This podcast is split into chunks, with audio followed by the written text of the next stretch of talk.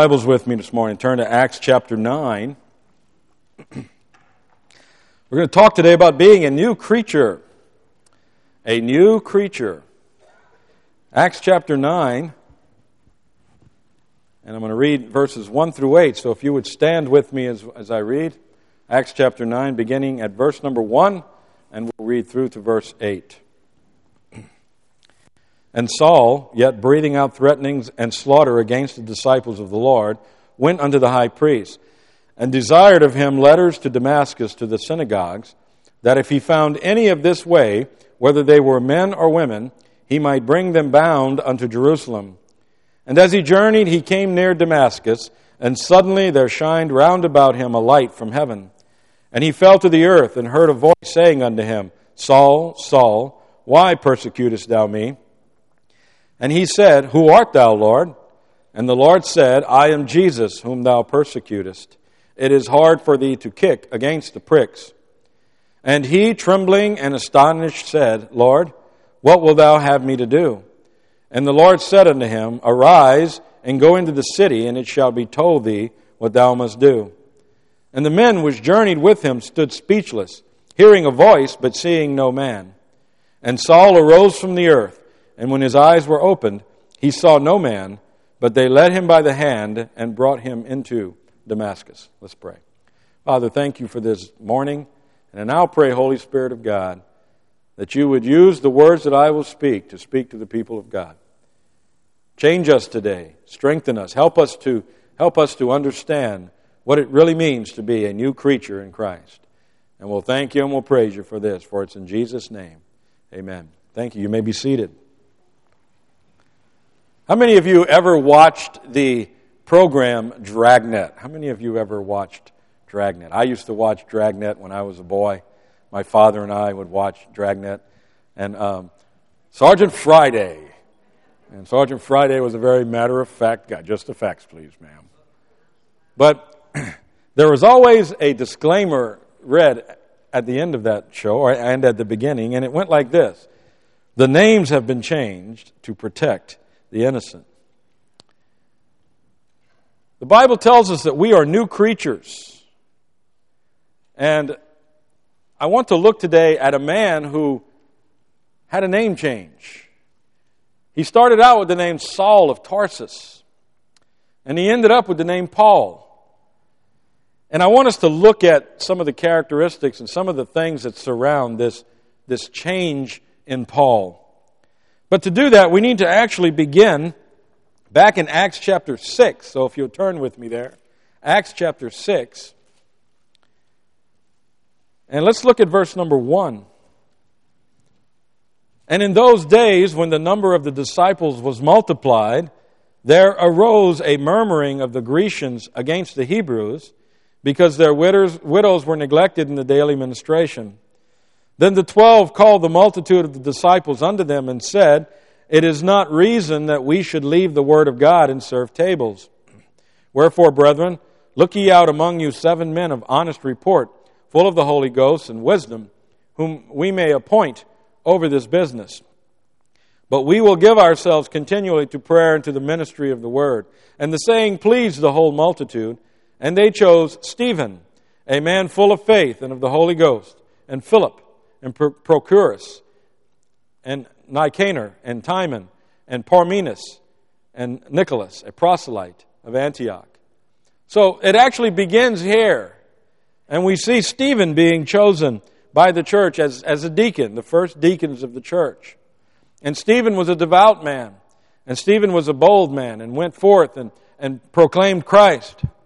Now turn with me. Let's look at uh, chapter 7. And let's look beginning at verse number 54. And after, after Stephen had preached a very bold and aggressive message, the Pharisees didn't like it too much. Now look at verse 54 of chapter 7. When they heard these things, they were cut to the heart, and they gnashed on him with their teeth.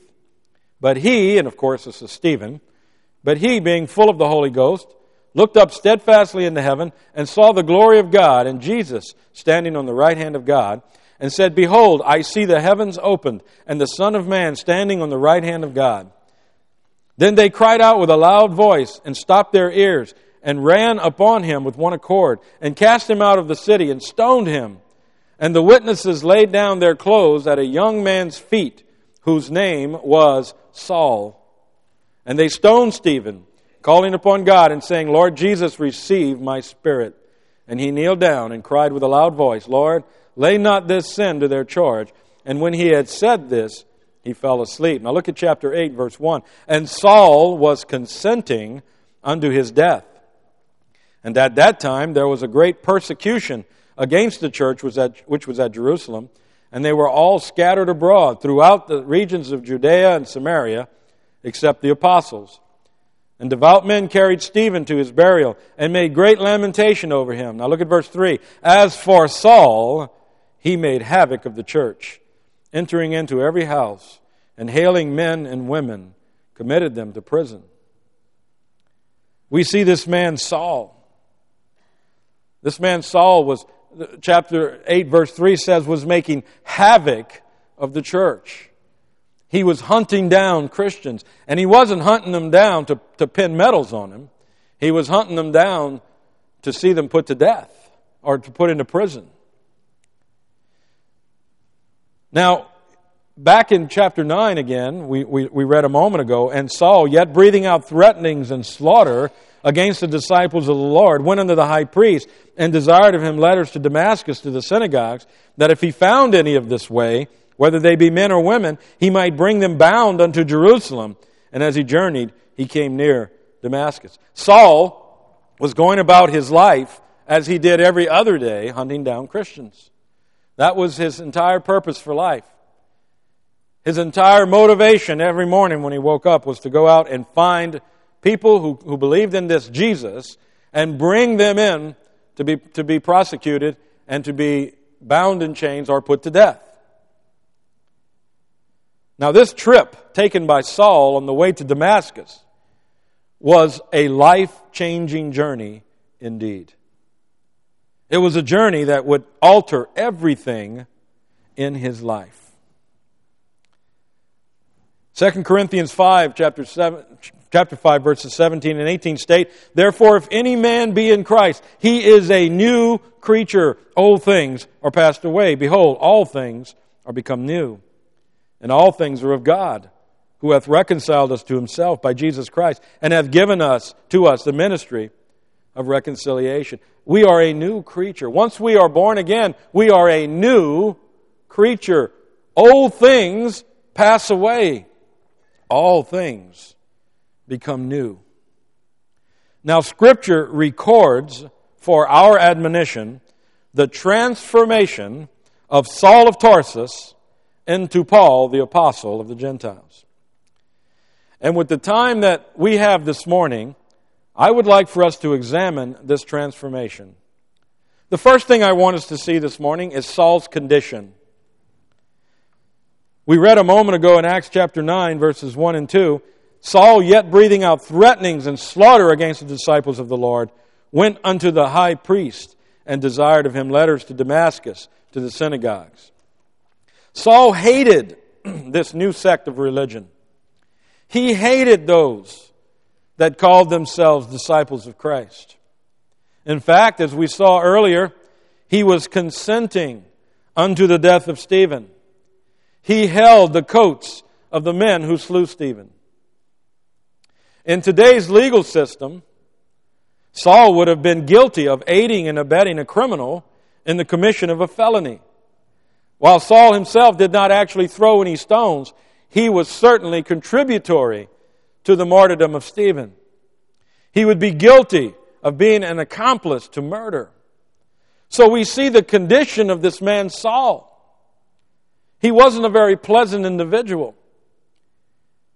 He was hunting Christians. If you and I were alive in his day, he would be hunting you, seeking you out. Now, there's, there's a couple things I want to note about Saul. First, I want you to notice this that Saul was a sinner. He was a sinner. As with each of the 12 disciples called by Christ, Saul was a sinner. And each of us here this morning, as we sit in, this, in, in the pew in this church, we are sinners. Romans chapter 3 and verse 23 states, For all have sinned. Not some, not many, but all. All have sinned and come short of the glory of God. John tells us in, in, in, in his first epistle, uh, verse 8 of the first chapter, if we say that we have no sin, we deceive ourselves, and the truth is not in us. Often is the time I've been out visiting, witnessing, and people will say, I'm not, I don't sin. Well, you might be able to go a few hours, you might be able to go a few days without sin. The truth of the matter is, we're all, every one of us, sinners. Now, it is easy for us to see the condition of Saul of Tarsus this morning. Scripture clearly states his condition. We, we read of his life and, and, and we are appalled by this man, Saul. It's easy to see what type of person he was. And it's easy for people to look at him and say, well, yeah, he needed to be saved. Absolutely. But what about you and I this morning? Our condition is not so readily known. One of my favorite songs is I'm Just a Sinner Saved by Grace. I love that song. The words are, are, go as this If you could see what I once was, if you could go with me back to where I started from, then I know you would see the miracle of love that brought me to his sweet embrace and made me what I am today, a sinner saved by grace. I'm just a sinner saved by grace. When I stood condemned to death, he took my place. Now I grow and breathe in freedom with each breath of life I take, loved and forgiven, back with the living. I'm just a sinner saved by grace. Now, the truth of the matter is that most, if not all of us, would be very quick to condemn Saul of Tarsus for his lack of vision and his intolerance towards Christians. But it is very important that we all remember that we too are sinners. Saved sinners, yes, but sinners nonetheless. We had better be careful not to forget this. In Psalm 40 in verses 1 and 2, David writes, I waited patiently for the Lord, and he inclined unto me and heard my cry. He brought me up also out of an horrible pit, out of the miry clay, and set my feet upon a rock, and established my goings. Listen, friends, we had better not forget what we were before the Lord saved us. For we were all condemned to a Christless eternity in the lake of fire we're all sinners. Some here today are sinners saved by grace, but some here today may not be. Remember what you were and where you came from, lest we forget that but by the grace of Almighty God, we too would be hopelessly and helplessly lost. So, first this morning, I want you to see that Saul was a sinner. But secondly, I want you to notice that Saul was zealous. Saul of Tarsus believed that he controlled his own destiny. He believed that he could alter the course of religion in his day. He believed that he was doing the right thing for his God. And this is the case of many men today. As you and I sit here this morning, men, women, and children are involved in what they believe to be worship of God all across this nation. They have been led into false worship and led into false doctrine by men of clever craftiness, men who, who seek to make merchandise of them. In 2 Peter chapter 2 and verse 3 we read, And through covetousness shall they with feigned words make merchandise of you, whose judgments now of a long time lingereth not, and their damnation slumbereth not. And there are many today who are proclaiming a false gospel and a false hope and a false truth, and they are, they are ruining the lives of people. Men such as Benny Hinn, Joel Osteen, and Oral Roberts, and others proclaiming their, their false hope gospels. And people in mass follow these men. And they follow them because of their ignorance of God's word, because of their ignorance of God's truth and God's righteousness. In Romans chapter 10, Paul writes in verses 1 through 3 Brethren, my heart's desire and prayer to God for Israel is that they might be saved. For I bear them record that they have a zeal of God, but not according to knowledge. For they, being ignorant of God's righteousness and going about to establish their own righteousness, have not submitted themselves under the righteousness of God. And Paul could make this statement, for he knew what he was talking about. He was that zealous Israelite who was ignorant of Christ and his righteousness. And on the road to Damascus, Christ revealed himself unto, unto Saul. And Saul was forever changed. But he was, he was zealous. So we see Saul's condition. And this morning, some of us may be here and, and we may be in this sinful condition today, this, this unregenerate condition. You may be a churchgoer. You may go to church every Sunday. You may be faithful to your church.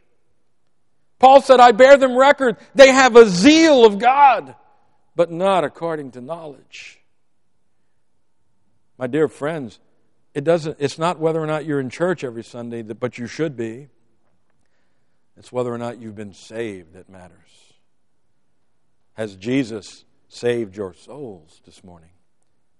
So we see Saul's condition. But then, secondly, I want us to notice Saul's conversion. In this story, we see the conversion of Saul. Again, in Acts chapter 9, and verse 3 And as he journeyed, he came near Damascus, and suddenly there shined round about him a light from heaven. And he fell to the earth and heard a voice saying unto him, Saul, Saul, why persecutest thou me?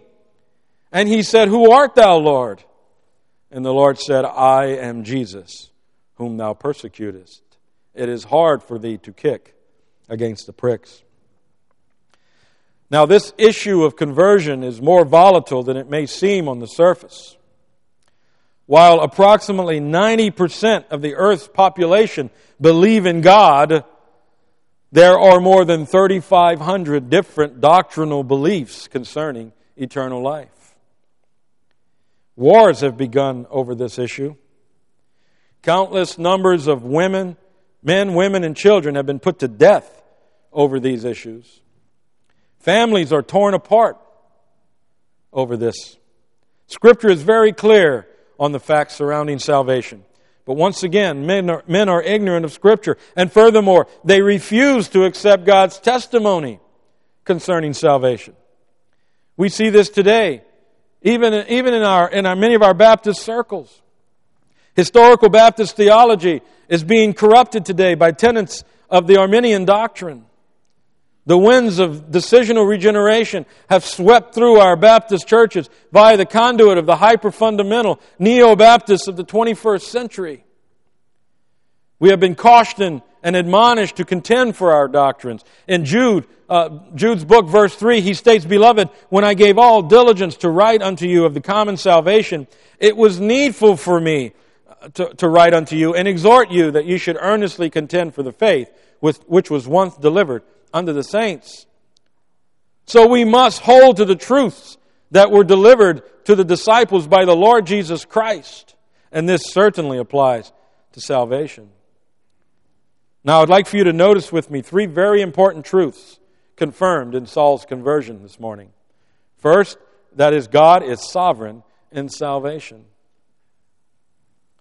In Acts chapter 9, we read it earlier, verses 3 and 4. As he journeyed, he came near Damascus, and suddenly there shined round about him a light from heaven. And he fell to the earth, and heard a voice saying unto him, Saul, Saul, why persecutest thou me?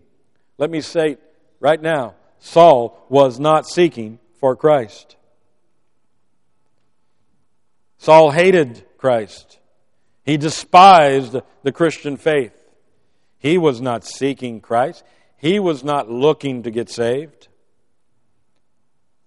He, in his lost condition, was, as all other men are, dead in sin, blinded to the truth of the gospel, and unconcerned for his spiritual well being. In Romans chapter 3, verses 10 through 12, we read, As it is written, There is none righteous, no, not one. There is none that understandeth. There is none that seeketh after God. They are all gone out of the way. They are together become unprofitable. There is none that doeth good. No, not one. It was not Saul that sought for God, it was God that sought for Saul. And in John 15 and verse 16, the Savior states, Ye have not chosen me, but I have chosen you and ordained you that ye should go forth, go and bring forth fruit, and that your fruit should remain, that whatsoever ye shall ask of the Father in my name, he may give it you. Yes, it is God that chooses. It is God that calls. It is God that saves. And in the conversion of Saul of Tarsus, we see this truth evidently displayed. It is clear and obvious that Saul was making no effort at all to find salvation. Salvation found him. So God is sovereign in salvation. Then, secondly, God defeats the grip of death. God defeats the grip of death. In verse 5 of chapter 9 of Acts, we read, And he said, Who art thou, Lord? And the Lord said, I am Jesus, whom thou persecutest. It is hard for thee to kick against the pricks. Notice the response of Saul to the Lord Who art thou, Lord? It is important for us to note that Paul, at this moment, did not know the Lord. And in Ephesians chapter 2, we read in the first two verses, And you hath he quickened, who were dead in trespasses and sin, wherein in time past ye walked according to the course of this world, according to the prince of the power of the air, the spirit that now worketh in the children of disobedience. Now, there is one thing you must remember about a dead man a dead man cannot hear, he cannot be aware of his surroundings, he cannot make any choices. He is dead. And such was Saul in a spiritual sense. He was dead in trespasses and sins. Saul did not know who Jesus was because Saul was dead. It was not until God actually quickened or made alive Saul that he heard and saw Jesus.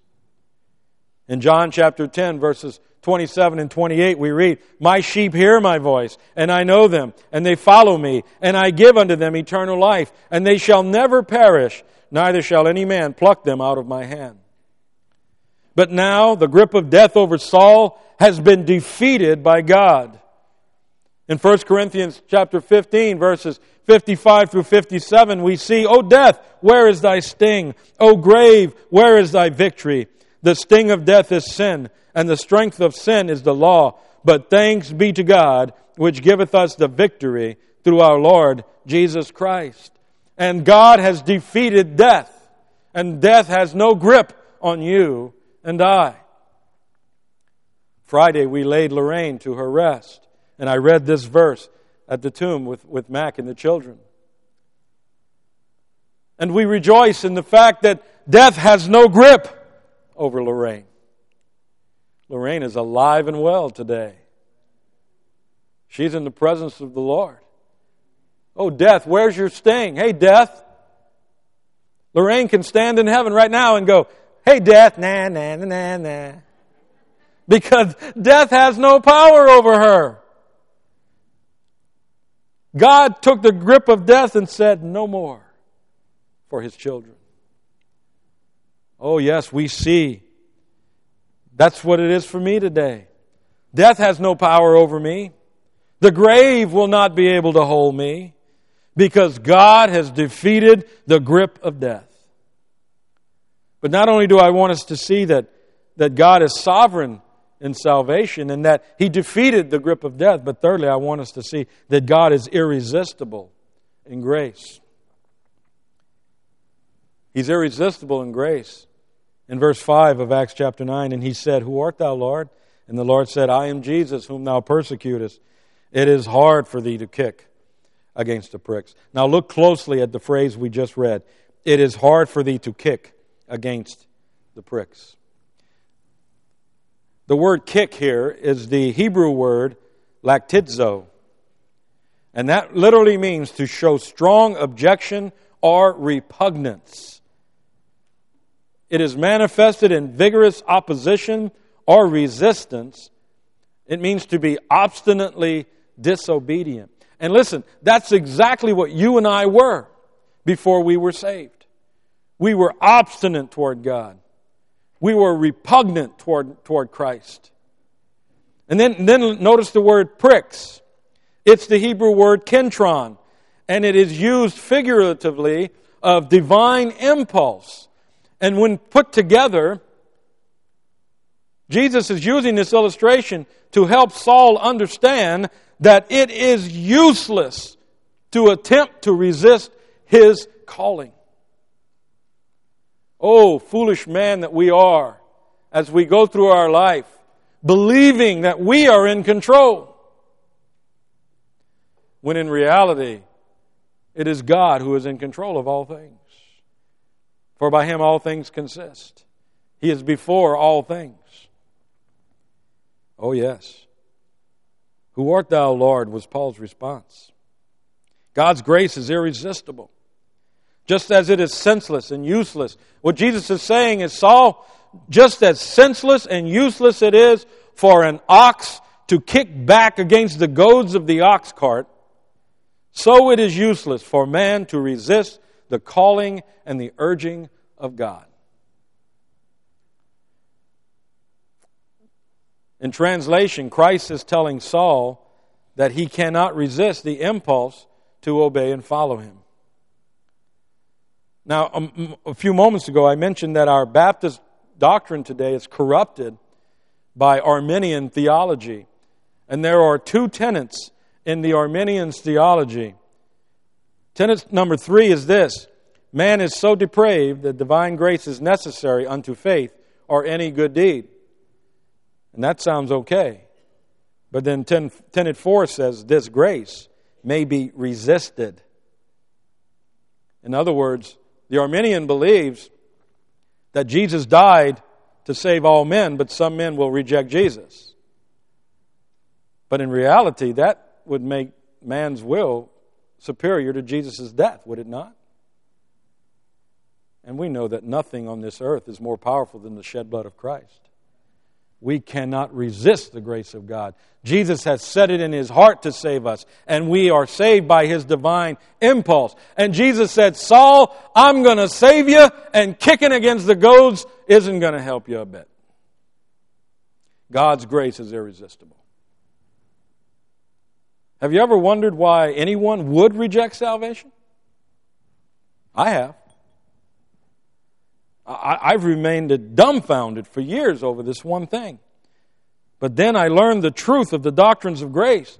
And I now realize that all whom God has desired to save, He saves. And those whom God does not call to repentance will not repent.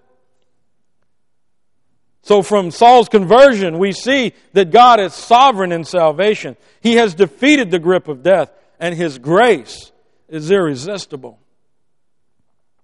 Now, lastly, this morning, I want to conclude by taking a look at Saul's commitment. We've looked at his condition, we've seen his conversion.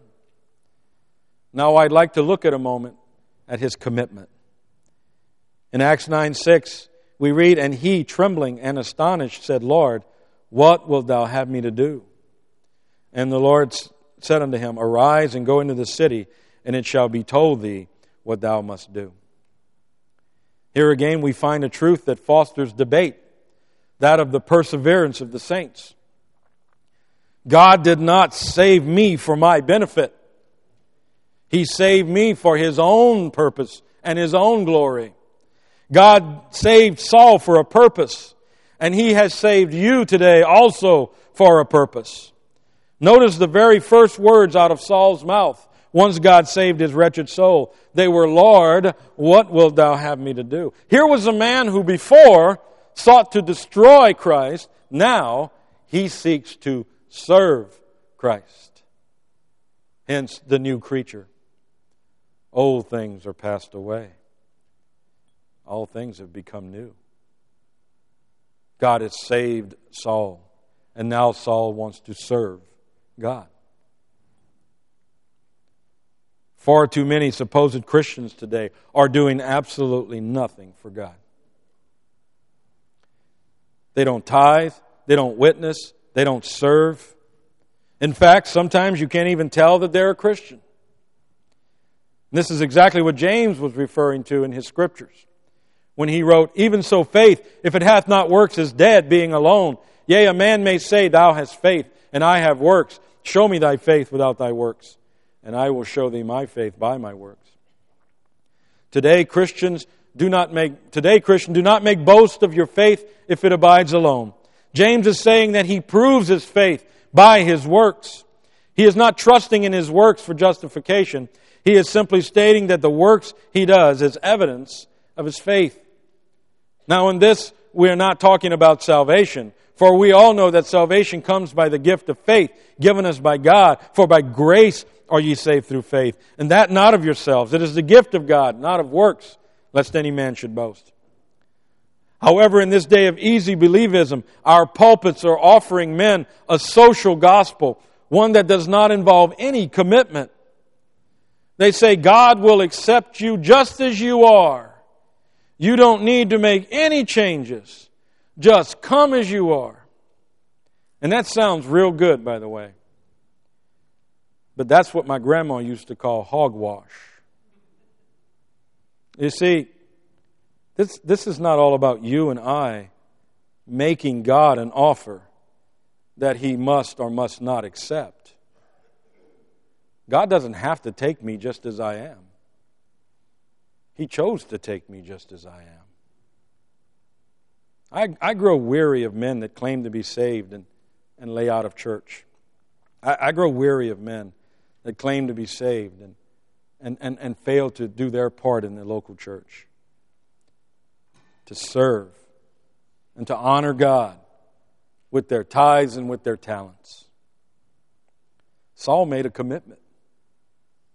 Saul made a commitment and he kept that commitment to the end.